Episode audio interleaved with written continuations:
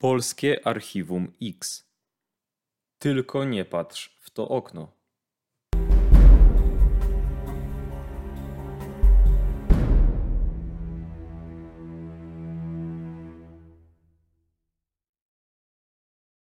Mówi Marianna Kanicka, mama Justyny. Dla mnie te 17 lat to jest dr- udręka. Powiem wam szczerze, że ja nie wiem ile ja spałam przez te 17 lat, czy ja chociaż jedną noc przespałam całą. Chyba nie. Po prostu człowiek zasypia się budzi, bo ja cały czas ja mam myślę i cały czas to przetwarzam przez tyle lat, cały czas, że mówię, nieraz mam sama wyrzuty, że mogłam go pogonić, żeby jej dał święty spokój, żeby jej głowy nie zawracał. Mam czasami wyrzuty, że nic nie zrobiłam, tylko nigdy nie spodziewałam się, że ją coś takiego spotka, nigdy. Dziewczyna, która wiecznie siedziała w domu, raz kiedyś wyszła z domu. Ja jeszcze krótko przed tym zaginięciem powiedziałam, Justyna, wyjdź z tych czterech ścian trochę z tego domu, nie siedź, nie wyglądaj na niego przez to okno, kiedy on do ciebie przyjdzie. Ja go kiedyś sprowokowałam do zatrzymania, to było 10 miesięcy po zaginięciu. Pojechał tym samochodem i w gębę mi śmiał, go sprowokowałam, żeby się zatrzymał. To wyszedł z tego samochodu, to sam, ta sama wyraz twarzy w ten dzień, w który do nas przyszedł. Ja mówię, co zrobiłeś z Justyną? Mówi, szukam jej. Ja mówię, codziennie z inną dziewczynką w samochodzie? Ja pani sprawę założę, że mnie pani tu oczernia. Ja mówię, proszę bardzo, wsiadamy w samochód i już jedziemy, proszę bardzo. I od tamtej pory się nigdy więcej z nim nie spotkałam. Jest piątek 13 stycznia 2006 roku. Justyna bierze torbę, chwyta trzy banany i wkłada je do środka. Informuje mamę, że jedzie na studia zaoczne do Szczecina. Dodaje, że noc spędzi u koleżanki. Decyzja o wyjeździe córki zaskakuje kobietę. Do tej pory Justyna na zajęcia jeździła w sobotę i niedzielę. Zawsze wracała na noc. Chwilę później żegna się i wychodzi z domu. Bo ja wtedy przyszłam, bo to akurat pamiętam się zaczęły ferie y, zimowe i nas z pracy puścili godzinę, bo jakbym przyszła godzinę później, to bym podejrzewam jej nie widziała już. Ale przyszłam godzinę wcześniej i ona przyszła zaraz po mnie i ja weszłam do niej do pokoju, tylko widziałam jak zakłada worki foliowe na nogi. Jeszcze do niej mówię, co ty robisz? Mówię, dlaczego ty zakładasz te worki foliowe? A bo mi buty przemakają. Ja mówię, to ty nie masz już nawet na buty pieniędzy? Ja mówię, jak długo będziesz go utrzymywała? Ja mówię, Justyna, nie dajesz z grosza na, na, na życie, nie dajesz na studia, dajemy ci pieniądze. I ty nawet na buty nie masz pieniędzy? Tylko w podartych butach przemakających chodzisz? Mamo, nie przeszkadzaj mi, bo ja się spieszę na busa. I tylko widziałam, miała trzy banany, oderwała jednego, te, te dwa wsadziła, jednego zostawiła, te dwa włożyła do torebki. I. Dziewczyna po drodze mija jeszcze sąsiadkę, z którą chwilę rozmawia. Jest po godzinie dziewiętnastej. Justyna mówi sąsiadce, że musi iść, ponieważ śpieszy się na autobus do Szczecina. Rozmówczyni dziewczyny jest zaskoczona, ponieważ o tej godzinie żaden autobus nie jedzie w tamtym kierunku. Sąsiadka jest ostatnią osobą, która widzi Justynę żywą. Los młodej dziewczyny od 17 lat pozostaje nieznany, jednak wszystkie tropy prowadzą w jednym kierunku. Justyna Kanicka ma 24 lata. Mieszka z rodzicami i bratem w Kamieniu Pomorskim. Od kilkunastu miesięcy pracuje w oddziale skoku w rodzinnej miejscowości. Zaocznie studiuje finanse na nieistniejącej już Akademii Rolniczej w Szczecinie. Ma wąskie grono znajomych, kilka kuzynek i koleżanek. Kobieta ma problemy ze wzrokiem i nosi korekcyjne okulary. Lekarze wykryli u niej skrzywienie kręgosłupa, a prawą nogę ma krótszą o 2 cm. Szczególnie ta ostatnia wada doskwiera dziewczynie. Bliskim zwierza się, że chce poddać się operacji. Rodzina jest temu przeciwna. Z opowieści znajomych i bliskich wyłania się obraz osoby skrytej w sobie, spokojnej, oddanej, ale także łatwowiernej. O sprawie rozmawiamy z Rafałem Zalewskim, dziennikarzem śledczym interwencji Polsatu. Co my wiemy o zaginięciu Justyny Kanickiej? Kim była ta dziewczyna? No to była dziewczyna z dobrego domu, dziewczyna, która nigdy nie sprawiała problemów, przynajmniej o niczym takim nie wiemy. I dziewczyna, po której chyba nikt nie spodziewał się nigdy, że pewnego dnia po prostu zniknie. E, pracowała w banku, jednocześnie studiowała ekonomię w Szczecinie na jednej z tamtejszych uczelni. E, miała ambicje, marzenia, chciała być szczęśliwa i coś w życiu osiągnąć. Skończyło się niestety zupełnie inaczej. No właśnie, e, Justyna jest dziewczyną jakiej dziesiątki, tak? E, W Polsce, młoda, ambitna, pracowita. E, Mimo tego pewnego dnia wychodzi z domu i ginie. Jak wygląda ten dzień zaginięcia? Tak, no z tego co wiemy, no to był to w zasadzie kolejny zwyczajny dzień w życiu, w życiu Justyny. Nic nie zapowiadało, przynajmniej w jej zachowaniu, że coś niezwykłego dzieje się w jej życiu. Ani jej matka, ani jej brat nie zauważyli, żeby była zaniepokojona, smutna, zdenerwowana, żeby bała się czegoś. Kolejny zwyczajny dzień.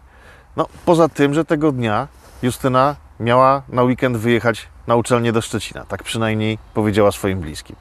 Wróciła z pracy, e, pożyczyła jeszcze od swojego brata jakieś drobne pieniądze na bilet, po czym wyszła z domu i miała wrócić w niedzielę wieczorem, tak jak zwykle bywało w tego typu sytuacjach. Niestety w międzyczasie okazało się, że kontaktu z Justyną nie ma, że do Szczecina nie dotarła. No i zaczęło się robić coraz dziwniej z każdym kolejnym momentem.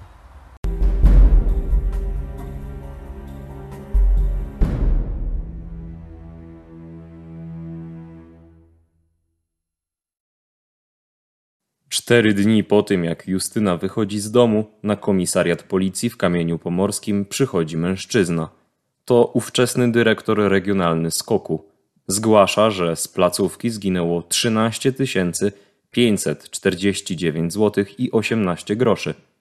Wskazuje, że jedyną pracownicą oddziału w Kamieniu jest Justyna Kanicka. Z kasy znika tylko część pieniędzy. Policjantom opowiada, że do tej pory Justyna miała opinię pracowitej i sumiennej. Nie było do niej zastrzeżeń. No ja, moja pierwsza myśl, jak ona wyszła i zorientowaliśmy się, że już jest coś nie tak, no to po prostu mi pisze, on tylko na myśl. Że ten dług, który później się dowiedzieliśmy we wtorek, że ten dług jest w kasie, no to moja myśl była tylko taka, że po prostu on ją od niej wyłudził te pieniądze, nie, umie, nie miał z czego oddać. I ona w międzyczasie, przed zaginięciem, w czwartek była w Szczecinie, wzięła w Stewczyku y, pieniądze, kredyt, wzięła u siebie część w zakładzie i wzięła y, część pieniędzy y, w żubrze, także później jak się okazało, no to w sumie na 14 tysięcy wzięła kredytu, nie? No bo to tak wychodzi, nie wiem, no to było tylko moje takie przypuszczenia, bo jak byłam, rozmawiałam z panią, bo to było w prywatnym domu takie biuro, to ona miała, że Justyna y, wychodziła z zakładu i później po jakimś czasie wróciła do zakładu. I ja podejrzewam, że ona pojechała ten pieniądze, bo tam był dług 14, 13 tysięcy, tam 442 zł, ileś tam groszy.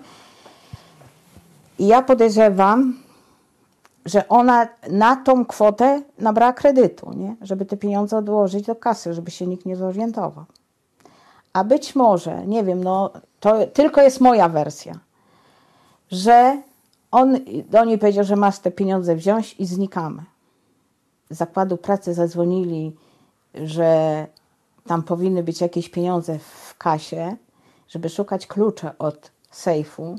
No to ja zaczęłam, bo mąż był w pracy, zadzwonił do mnie, żebym szukała niej w pokoju tych kluczy, znalazłam. No i mąż do nich zadzwonił, że są oni przyjechali po te klucze, jeszcze mi kazali, żebym z nimi jechała, bo oni nie mogą tak sami otworzyć tej kas, tego sejfu. A ja powiedziałam, że jest po prostu dla mnie już tego za dużo, ja nie jadę, weźcie panią I zadzwonili do mnie, że jest brak kasy 13 tysięcy tam z jakimiś groszami, nie? Przykładowo mówię, 13 tysięcy tam 443 zł, jakieś grosze. No i później jak się umówiliśmy z, z kierownictwem skoku, no to pani dyrektor była w szoku, że dlaczego ktoś jak kradnie, nie kradnie mm, z okrąglonej sumy, tylko są te grosze.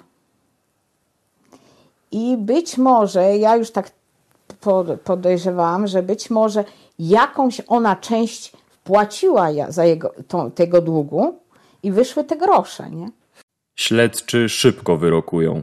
Justyna wzięła pieniądze, aby zacząć nowe życie. Ustalają, że kilka dni przed zaginięciem dziewczyna wzięła trzy kredyty na łączną sumę 16,5 tysiąca złotych. Dodatkowo pożyczyła od rodziców i brata półtora tysiąca, łącznie 31 549 zł i 18 groszy. Tego samego dnia, kiedy dyrektor SKOK zgłasza kradzież, komendzie pojawia się Marianna.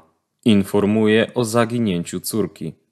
Mariusz Kanicki był młodszym o dwa lata bratem Justyny. Rodzeństwo było ze sobą bardzo zżyte. Jako nastolatkowie spędzają ze sobą sporo czasu. W sobotę, dzień po wyjściu Justyny z domu, Mariusz jedzie z koleżanką na studniówkę. Sześć minut po północy otrzymuje SMS-a od swojej siostry. Po krótkiej rozmowie z koleżanką wychodzi z imprezy i znika na kilka godzin, po czym wraca. Treści wiadomości nie pamięta, wykasował ją. Mogła brzmieć: Mam już tego wszystkiego dość. Śledczym Mariusz mówi, że ta informacja go zaniepokoiła. Próbuje dzwonić do siostry, ale ta nie odbiera telefonu. Policjantom przekazuje, że dlatego wyszedł ze studniówki i jej szukał. Śledczy badają go wariografem. Biegły sądowy na podstawie wyników stwierdza, że Mariusz nie ma nic wspólnego ze zniknięciem siostry. Dwa dni po tym, jak Justyna wyszła z domu do Kanickich na telefon stacjonarny dzwoni Dorota. Imię zmienione. To koleżanka, u której miała nocować Justyna. Dziewczyny pracują w tej samej firmie i poznały się podczas szkolenia, a z czasem zaprzyjaźniły się i często ze sobą rozmawiały.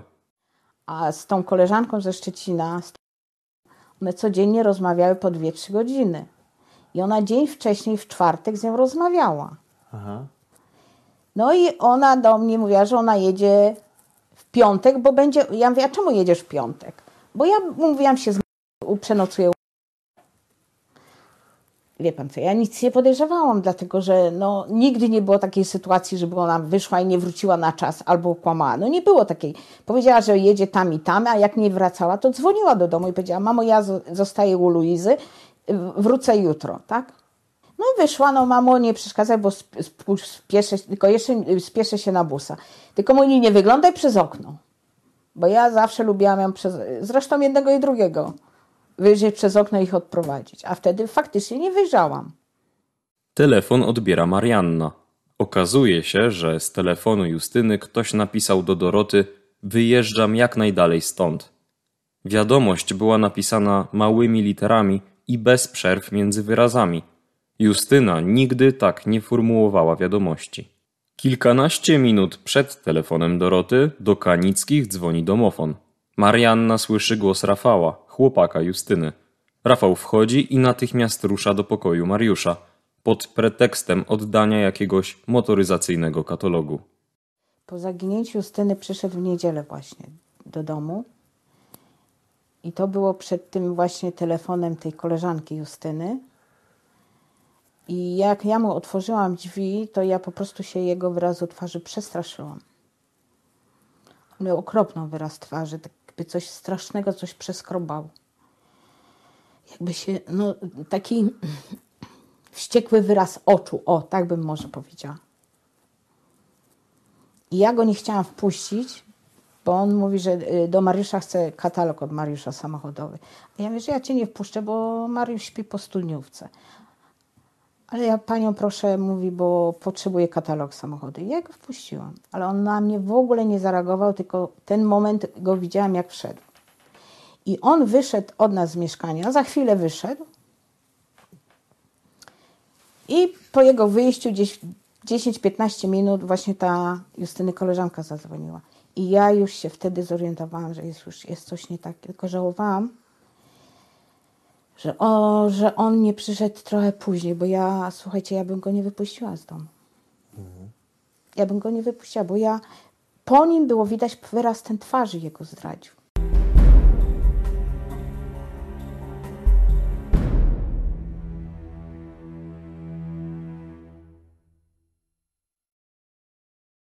My wiemy, dlaczego Justyna mogła zaginąć, czy ona mogła uciec? Raczej nie. No, Justyna była w dobrych relacjach ze swoją rodziną. Była ta kochająca się rodzina, wspierająca się wzajemnie. Nie było tam jakichś problemów.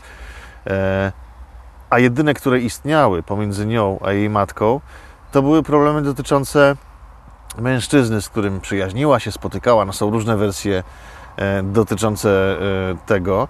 W każdym razie był to mężczyzna, do którego Justyna z pewnością miała olbrzymią słabość. Był to e, człowiek niewiele starszy od niej, e, człowiek, który, jak twierdzą świadkowie, miał wówczas również inne związki z kobietami. E, Justyna była kolejną kobietą w jego życiu, tą drugą albo nawet trzecią. I to nie podobało się właśnie jej mamie, dlatego odradzała jej ten związek, no bo wiedziała, że raczej nie ma wobec niej poważnych zamiarów. Kim był ten mężczyzna? No właśnie, no to, jest, to jest człowiek, który e, wiemy, że w zasadzie wiemy o nim bardzo niewiele. Wiemy, że jest to mieszkaniec Kamienia Pomorskiego w tamtym czasie. E, Wiemy, że e, mieszkał bardzo niedaleko Justyny. Interesował się motoryzacją, brał udział w wyścigach samochodowych na ćwierć mili. I to napra- tak naprawdę to wszystko, co, co, co wiemy na jego temat. E, Nie miał stałej pracy, nie miał stałego miejsca zamieszkania. E, Później już, e, mówię o dalszej części jego historii. E, Lubił kobiety i Justyna była jedną z jego zdobyczy. Tak przynajmniej można wnioskować z tego, co mówią nam nasi rozmówcy. Czy można powiedzieć, że był to taki miejscowy Kasanowa, który trochę korzystał y, na emocjach dziewczyn, uwodził w jakiś sposób i wykorzystywał? Jeżeli jest prawdą to, co mówią nam nasi rozmówcy, to jak najbardziej tak, bo e, no, rozmawiałem z jedną z, tego, z, z takich dziewczyn, która była w nieformalnej relacji e, z Rafałem i też była, e, była w nim zakochana, no tak, tak, tak, tak ja to rozumiem. I ona twierdzi, że mm, no, on wielokrotnie brał pieniądze, namawiał te dziewczyny, żeby przekazywały mu jakieś kwoty. Podobno dobrze manipulował ich emocjami e, i, i podobno tego typu e, prośby spełniała dla niego również Justyna. Mama Justyny twierdzi, że Justyna, e, Justyna pracowała w banku. Mama Justyny twierdzi, że nie dokładała się do kosztów codziennego życia w domu. Całą pensję, którą zarabiała, było tego około 1000 zł.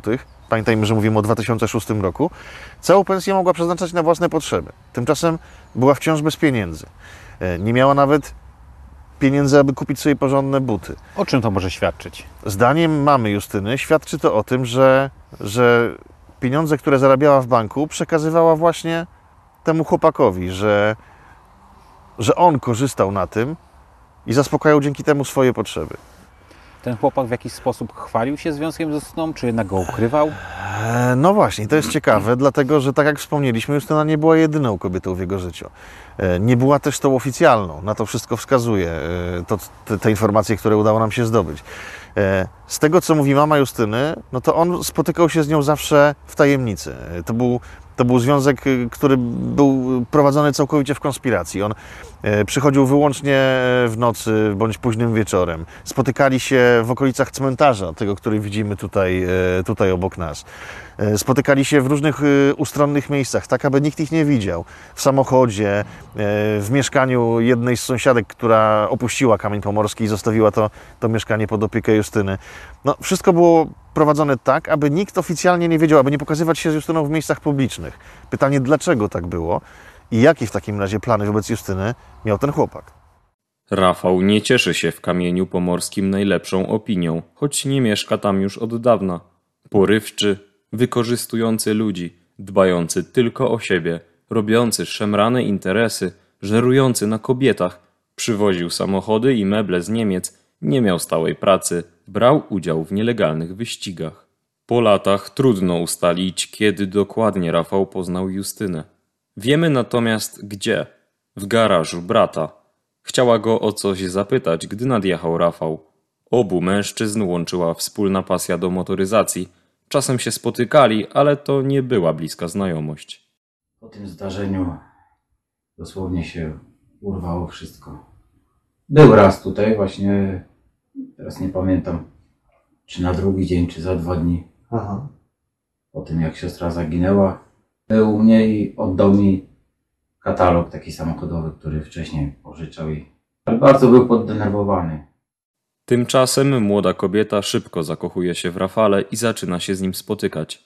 Szkopuł w tym, że chłopak od lat jest w związku z inną dziewczyną. Justynie mówi, że relację zakończył, ale nie może się wyprowadzić, bo łączą ich jeszcze wspólne biznesy. Pod koniec 2005 roku Marianna nakrywa w swoim mieszkaniu córkę wraz z jej chłopakiem. To wtedy znajduje u niej męską piżamę, kapcie oraz czapkę robioną przez Justynę na drutach z napisem Rafi. Na parterze bloku, w którym mieszka Justyna, znajduje się mieszkanie. Jego właściciel przebywa w Niemczech. Podczas jego nieobecności dziewczyna dba o porządek. Bliscy Justyny po jakimś czasie odkrywają, że po kryjomu spotyka się tam z Rafałem. Zresztą sama Justyna opowiada o tym swojej kuzynce i koleżance. Kilka osób opowiada, że Justyna daje Rafałowi pieniądze na doładowanie telefonu, na części samochodowe, na benzynę. Śledczy przesłuchują Rafała blisko pięć lat po zaginięciu Justyny. Zeznaje, że jej nie zna. Kilkukrotnie podtrzymuje tę wersję.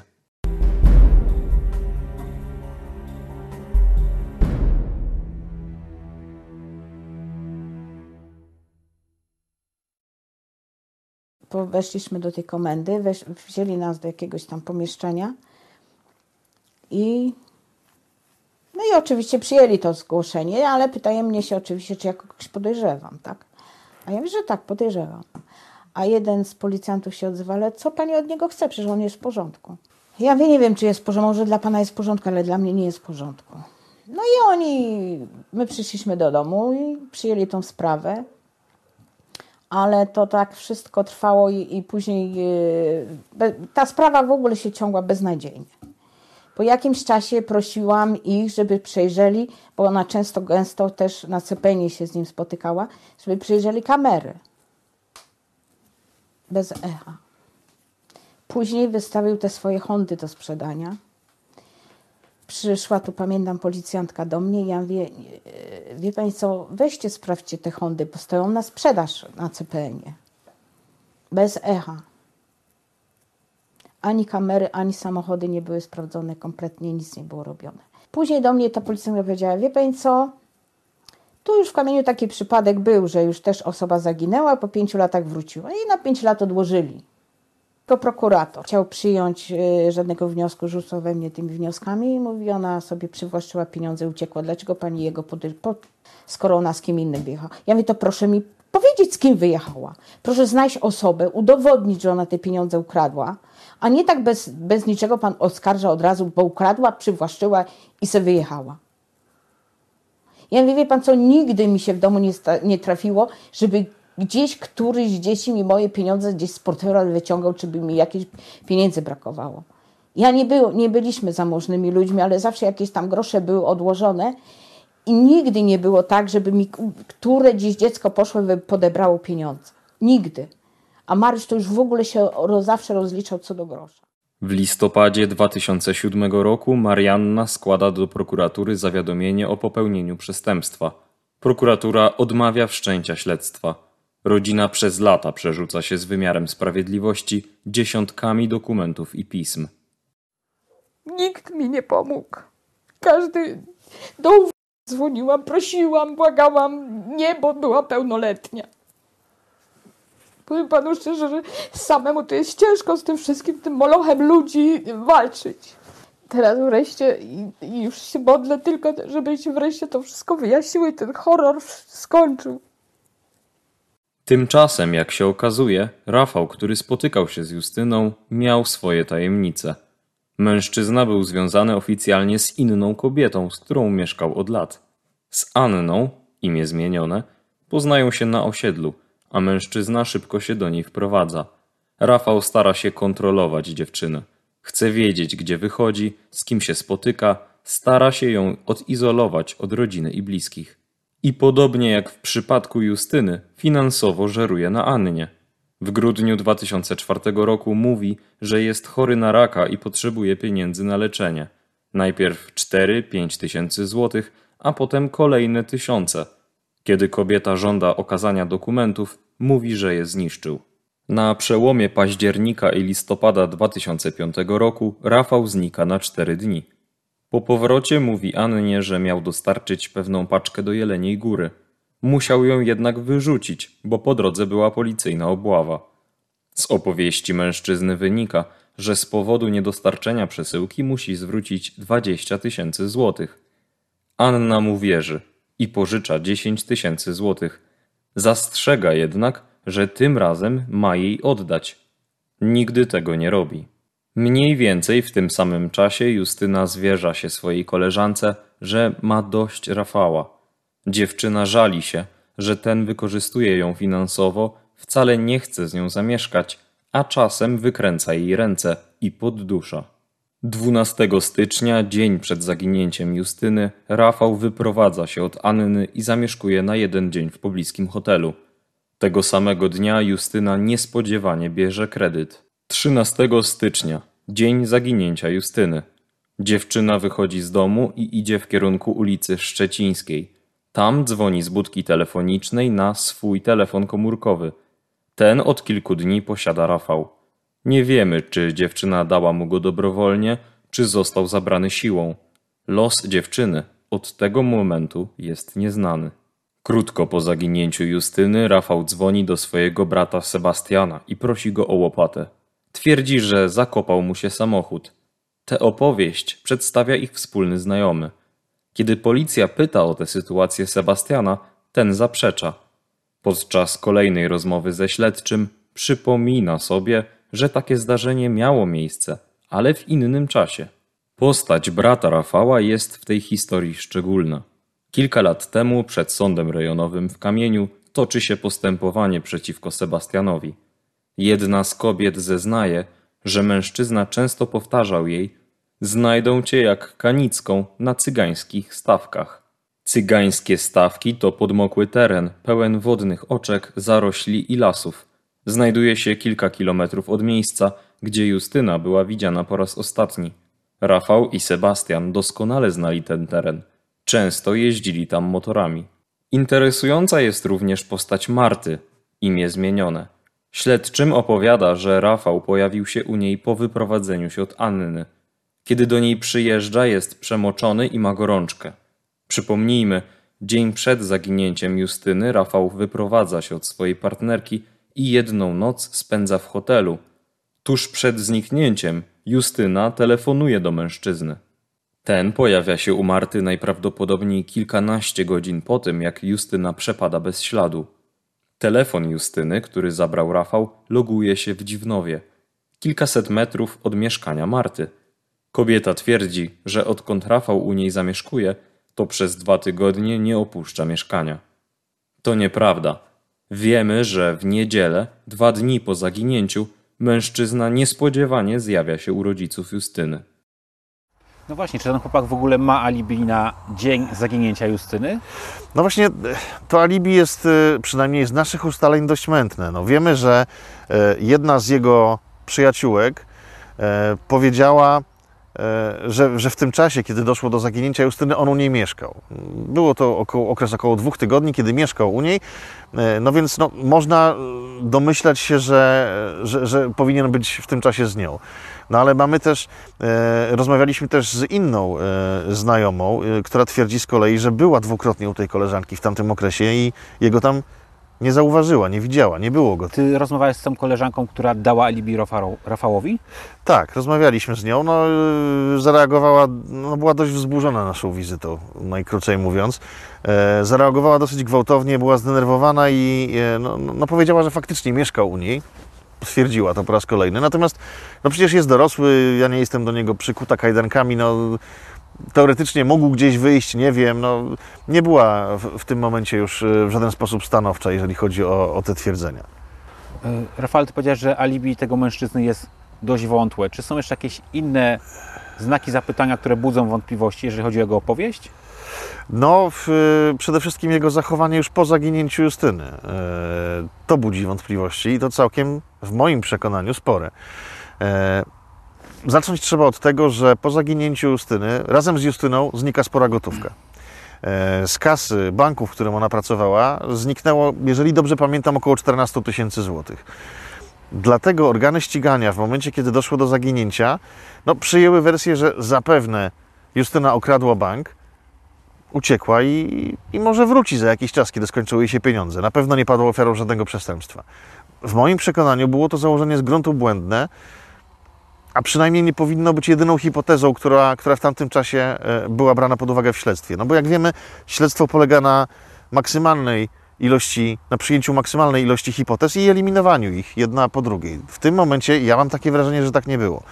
Ktoś E. przyjął hipotezę, że Justynie mogła stać się krzywda? No właśnie chyba nie, dlatego że gdyby tak było, to było tam dość przesłanek, aby przynajmniej przesłuchać i zatrzymać tego chłopaka. No bo weźmy pod uwagę, że e, on na początku, w pierwszych e, rozmowach ze śledczymi, wyparł się w ogóle znajomości z Justyną. Jednocześnie prokurator miał do dyspozycji zeznania świadków, którzy potwierdzali, że, że taka relacja była. No to jeżeli wiemy, że on tę relację ukrywa, no to musi mieć jakiś powód, aby to ukryć przed śledczymi, prawda? To już jest sygnał, który powinien sprawić, że w głowie prokuratora zapali się czerwona lampka. Poza tym wiemy, że on miał dostęp do kilku aut. Sportowe auta to było to, co lubił, to była jego pasja. E, W tych samochodach niejednokrotnie spotykał się z Justyną. Teoretycznie, gdyby przyjąć założenie, że doszło do jakiejś kłótni i coś mogło się stać, no to ważne ślady dla sprawy, ślady kryminalistyczne, ślady krwi, włosy, innego rodzaju ślady mogły być właśnie w tym aucie. Tymczasem niczego, żadnego z tych aut w tamtym czasie nie sprawdzono. Dopiero po kilku latach, kiedy sprawą zajęło się już archiwum Mix, kiedy on zdążył się już pozbyć tych samochodów, wtedy dopiero wiemy, że, że te samochody zostały sprawdzone. Jeden z nich przynajmniej, bo drugi zdaje się był zezłomowany i odkryto tam ślady biologiczne, ale nie dało się ich już przebadać, dlatego że w międzyczasie to auto było chemicznie czyszczone. E, wiemy również, że e, kiedy sprawą zajęło się archiwum Mix po pięciu latach od zaginięcia, e, temu chłopakowi proponowano badanie wariografem. Dostał możliwość zbadania się po to, aby chociażby wykluczyć jego związek z zaginięciem Justyny. I on na to badanie nie stawił się. Mimo, że na przykład brat Justyny, który również taką propozycję dostał, pojawił się i, i, i, i temu badaniu się poddał. Oczywiście, można powiedzieć, że badanie wariografem jest dobrowolne, no ale jeżeli ktoś nie chce mu się poddać, to można domniemywać, że chce coś ukryć, albo że obawia się, że jakieś informacje wyjdą na jaw. Czego obawiał się on? Tego nie dowiemy się już nigdy. Rafale, ty w swoim materiale poruszyłeś też jeszcze dwie kwestie, że ten mężczyzna pojawił się tuż po zaginięciu w mieszkaniu Justyny, u jej rodziców, co było dość dziwne, ponieważ e, no, nigdy tam nie przychodził, on unikał tych rodziców, a właściwie kilka godzin po zaginięciu Justyny pojawił się w tym mieszkaniu. Tak, no y, rzeczywiście y, dwa dni po zaginięciu Justyny on pojawia się w jej domu. E, Widzi go zarówno mama Justyny, jak i brat, który, który wcześniej przez ileś lat był jego kolegą, znajomym, przyjaźnili się, mieli koleżeńską relację. E, Ten brat zeznał, że e, ten brat w rozmowie ze mną powiedział, że e, tak naprawdę on, ta wizyta była dość dziwna, bo on przyszedł tam pod pretekstem oddania mu jakichś katalogów samochodowych, których on w zasadzie wcale nie potrzebował, nie upominał się o nie. I była to wizyta dość dziwna, bo był bardzo zdenerwowany, e, zachowywał się, no, krótko mówiąc, elektrycznie i na to zwróciła uwagę również mama Justyny. Ona e, opisywała, że, że miał wręcz dziki wzrok, że, że, że, że był zupełnie jak nie on, nie był sobą, że zachowywał się, jakby coś strasznego się stało, jakby coś ukrywał. Jej zdaniem, e, no, od razu było widać, że on wie coś na temat zniknięcia Justyny. Problem w tym, że było to dosłownie kilka chwil przed tym, zanim o tym, że coś, coś złego się stało, dowiedziała się sama jej mama. Bo stało się to dopiero kilka godzin później, kiedy otrzymała telefon od koleżanki Justyny, u której ona miała nocować w czasie, kiedy była w Szczecinie.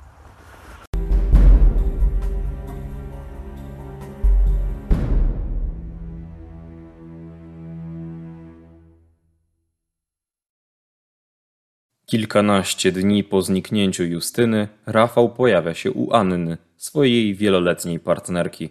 Staje na progu drzwi i zaczyna machać plikiem banknotów. Twierdzi, że ma 20 tysięcy złotych. W ten sposób chce przekonać kobietę, aby znów ze sobą zamieszkali. Skąd mężczyzna ma taką sumę? Annie mówi, że ze sprzedaży samochodów. Jednak według dokumentów w tamtym okresie ani Rafał, ani żadna z bliskich mu wtedy osób nie sprzedaje żadnego pojazdu. Anna nie zgadza się na powrót Rafała. Trzy miesiące po zaginięciu Justyny, w kwietniu 2006 roku, mężczyzna nagle staje przed samochodem kobiety i wyciąga broń spod kurtki. Anna wykorzystuje moment nieuwagi i odjeżdża. Sytuacja powtarza się w lipcu 2006 roku.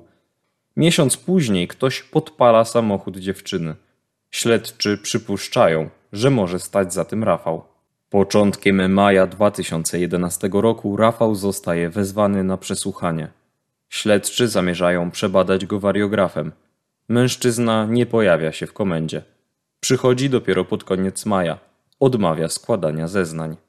Jest jeszcze jedna sytuacja, która budzi wątpliwości. Rok po zaginięciu Justyny, Rafał podczas luźnej rozmowy mówi policjantom, że rok lub dwa lata wcześniej miał poważny wypadek samochodowy i dlatego cierpi na olbrzymie problemy z pamięcią. Szkopuł w tym, że ani Anna, która była wówczas jego partnerką, ani żadna z bliskich mu wtedy osób nie potwierdza tego śledczym. Jeszcze jedna zastanawiająca kwestia. Tuż przed zaginięciem Justyny jej mama znalazła w domu test ciążowy, który nie był jeszcze użyty. Kiedy zniknęła Justyna, mama testu ciążowego nie odnalazła. Czy zatem Justyna mogła być w ciąży? W kobiecie nadzieja na rozwiązanie sprawy pojawiła się ponownie, kiedy sprawą zajęło się szczecińskie Archiwum X, elitarna jednostka policji. To śledczy z tej jednostki po latach odnajdują dwa samochody, którymi w momencie zaginięcia jeździ Rafał. W jednym z nich zabezpieczono ślady biologiczne, ale ze względu na umycie pojazdu środkiem chemicznym nie udaje się wyodrębnić DNA. W ostatnim czasie policjanci ze szczecińskiego Archiwum X wytypowali miejsca, w których może znajdować się ciało dziewczyny. Przekopują m.in. teren obok cmentarza, gdzie Justyna spotykała się ze swoim wybrankiem. Kiedy rozpoczynają pracę, do kamienia pomorskiego przyjeżdża Rafał i przebywa tam przez kilka dni. W najbliższych miesiącach prace będą kontynuowane. Teraz po latach Archiwum X znowu wraca do sprawy. Tutaj w kamieniu trwają poszukiwania ciała Justyny. Twoim zdaniem ta zmowa milczenia w tym małym miasteczku pękła? Śledczy już właściwie można powiedzieć, że są tuż przed rozwiązaniem tej zbrodni, tej tajemnicy tej zbrodni? Mam taką nadzieję. Nie wiem, czy, czy możemy mówić o tym, że zmowa milczenia do końca już pękła, ale na pewno możemy mówić o tym, że pękać zaczyna. E, dlatego, że wiem na pewno o jednym świadku, który już pojawił się w tej sprawie i który ma zeznawać dosłownie za kilka dni. E, I ten świadek wnosi w moim przekonaniu bardzo dużo do tej sprawy. Bardzo dużo nowych, nieznanych wcześniej śledczym informacji. E, jeżeli oprócz niego pojawią się kolejni, a może już się pojawili, no bo przecież nie wiemy, czym spowodowane zostały te prace ziemne tutaj prowadzone obok i dlaczego akurat teraz są prowadzone i dlaczego akurat te konkretne lokacje. Ale być może śledczy już dysponują zeznaniami świadków incognito, e, świadków, którzy mówią bardzo konkretne rzeczy. No i mam takie wrażenie, że albo teraz, albo nigdy. W 2018 roku Justyna Kanicka zostaje uznana za zmarłą przez sąd w Kamieniu Pomorskim. Nie wiem, no mówię wam szczerze, że ja od, nawet mi ta myśl nie przychodziła. Ja nieraz mówię, może gdzieś jest, ale ta myśl, że ona nie żyje, cały czas mi wracała i, i jestem świecie przekonana, że ona nie żyje. Ja już nadzieję tu straciłam dawno.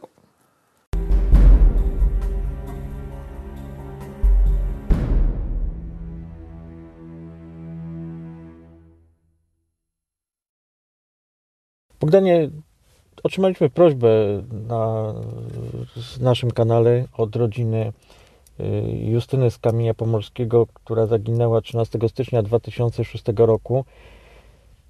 Patrząc na tą sprawę i, i z wstępnych ustaleń, informacji rodziny, ona bardzo przypomina sprawę, którą prowadziliśmy przez lata i która też do dnia dzisiejszego nie została znaczy została wyjaśniona, ale zwłoki e, Jasi Matiaszek nie zostały nigdy odnalezione.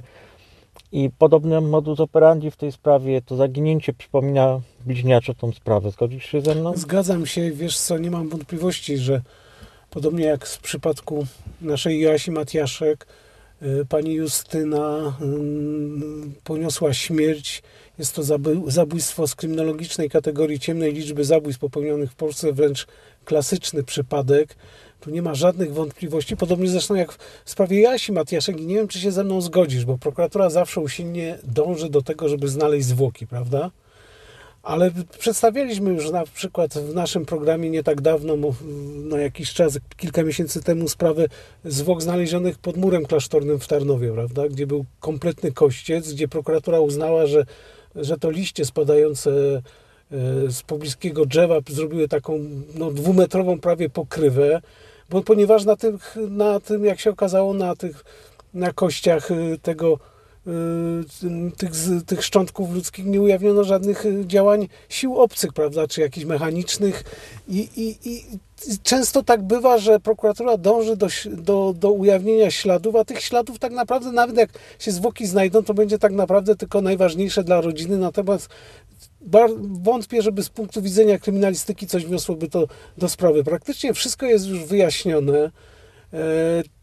E, tym razem policja no, nie może tutaj przez, jak gdyby e, na, wziąć na siebie ciężar odpowiedzialności po tylu latach od momentu zaginięcia pani Justyny. No, nie może teraz przedstawić e, zarzutów. Jest to ewidentne zadanie dla prokuratury i, i, i, i nie wiem, czy się też ze mną zgodzisz, ale ci sprawcy to no, traktują ten proces karny tak jakby grę w pokera, prawda? Dopóki policja i prokuratura nie, nie zobaczą, że policja i prokuratura działa już intensywnie i że im się grunt pali pod nogami, no to, to nie będzie żadnych efektów w tej sprawie. Tutaj podobieństwo jest, o czym wielokrotnie tutaj mówiliśmy i wynika z tego, że y, ginie młoda, młoda dziewczyna, młoda kobieta, y, jest przyjęte zawiadomienie o zaginięciu, natomiast nie są wszczynane y, inne czynności i mija wiele, wiele lat, zanim ta sprawa nabiera troszeczkę innego tutaj aspektu i jest inaczej prowadzona, a to jest tylko i wyłącznie zasługą rodziny, która walczy, tak jak w wielu Walczy, sprawach. Tak, tutaj. tak. Gdyby nie tutaj rodzina, ale to pokazuje, jak te właśnie przypadki są traktowane kompletnie po macoszemu. Nikogo tu nie interesuje zdrowy rozsądek, że brak dostatecznych dowodów. Jakie miałyby być te dowody? Krew, nie wiem, w ilości takiej, że pozwalającej na przyjęcie, że ktoś zmarł.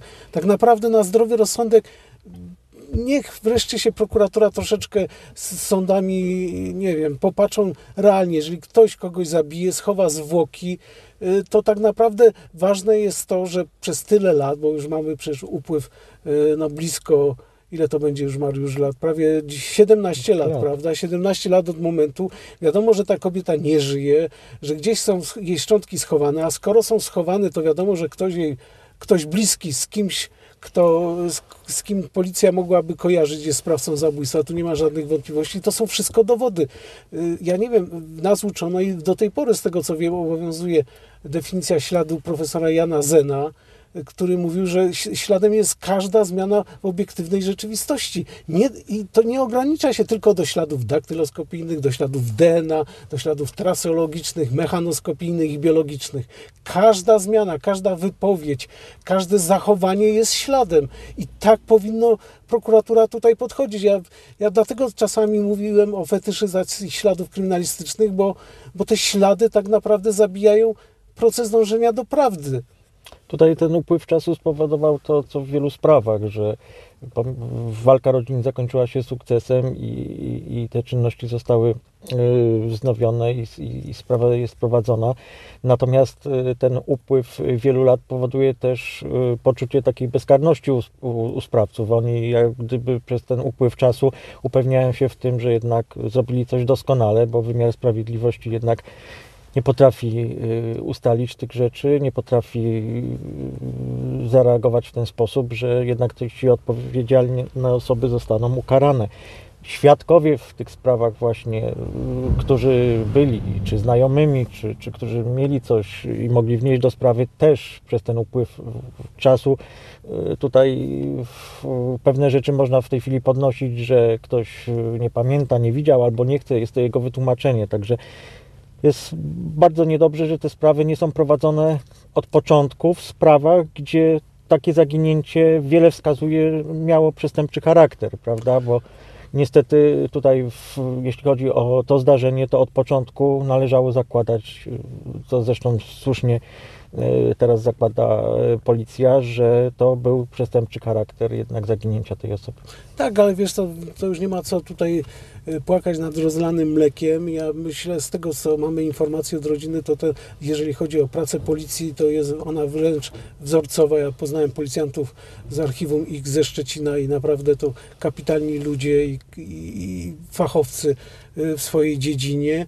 No tak jak mówię, no tu trzeba inaczej troszeczkę patrzeć na, na ten materiał dowodowy. Nie znajdziemy już teraz śladów daktyloskopijnych, śladów traseologicznych i innych tych klasycznych i o tym trzeba zapomnieć, ale to wcale nie oznacza, że nie, nie ma innych śladów. Tu właśnie to, co myśmy opracowali w krakowskim zespole Archiwum X, czyli y, metoda impresjonistyczna zabezpieczenia śladów, czyli każde zachowanie, powiedzmy, osoby, y, które, która jest y, jakby typowana, tutaj no, wszystkie tropy prowadzą do chłopaka, który tak naprawdę, już pani Justyna była w nim szaleńczo zakochana, a on y, lakonicznie stwierdza, że traktował to jako taki luźny związek. To właściwie dokładnie to samo, co w sprawie Jasi- Matiaszek, prawda? Ona też była zabójczo w, w tym naszym Przemku, prawda, którym typowanym sprawcy do jej zabójstwa, zabójczo y, zakochana i taka osoba jest jak gdyby w nałogu, ona on, tu nie ma żadnych wątpliwości, po prostu patrząc tylko na ten ślad, na tę miłość po prostu z jej strony, bo to nie jest miłość obustronna, no to nie ma wątpliwości, że tylko jej ukochany mógł jej zrobić krzywdę. Chyba się ze mną zgodzisz, bo, bo tutaj Ja mam nadzieję, że w tej sprawie ten wysiłek, który wniosła rodzina, ten wysiłek policji przy udziale w tej chwili prokuratury spowoduje to, że jednak ta sprawa znajdzie swój y, finał i tak jak mówiliśmy, nie, nie jest, y, nie jest nie można czekać na odnalezienie tych zwłok, aczkolwiek jest to jakiś tam dla element i dla rodziny najważniejsze. Natomiast y, myślę, że też y, pewne czynności, które byłyby wykonane, spowodują to, że, że tą prawdziwą historię jednak uda nam się ustalić i ta sprawa znajdzie finał w sądzie.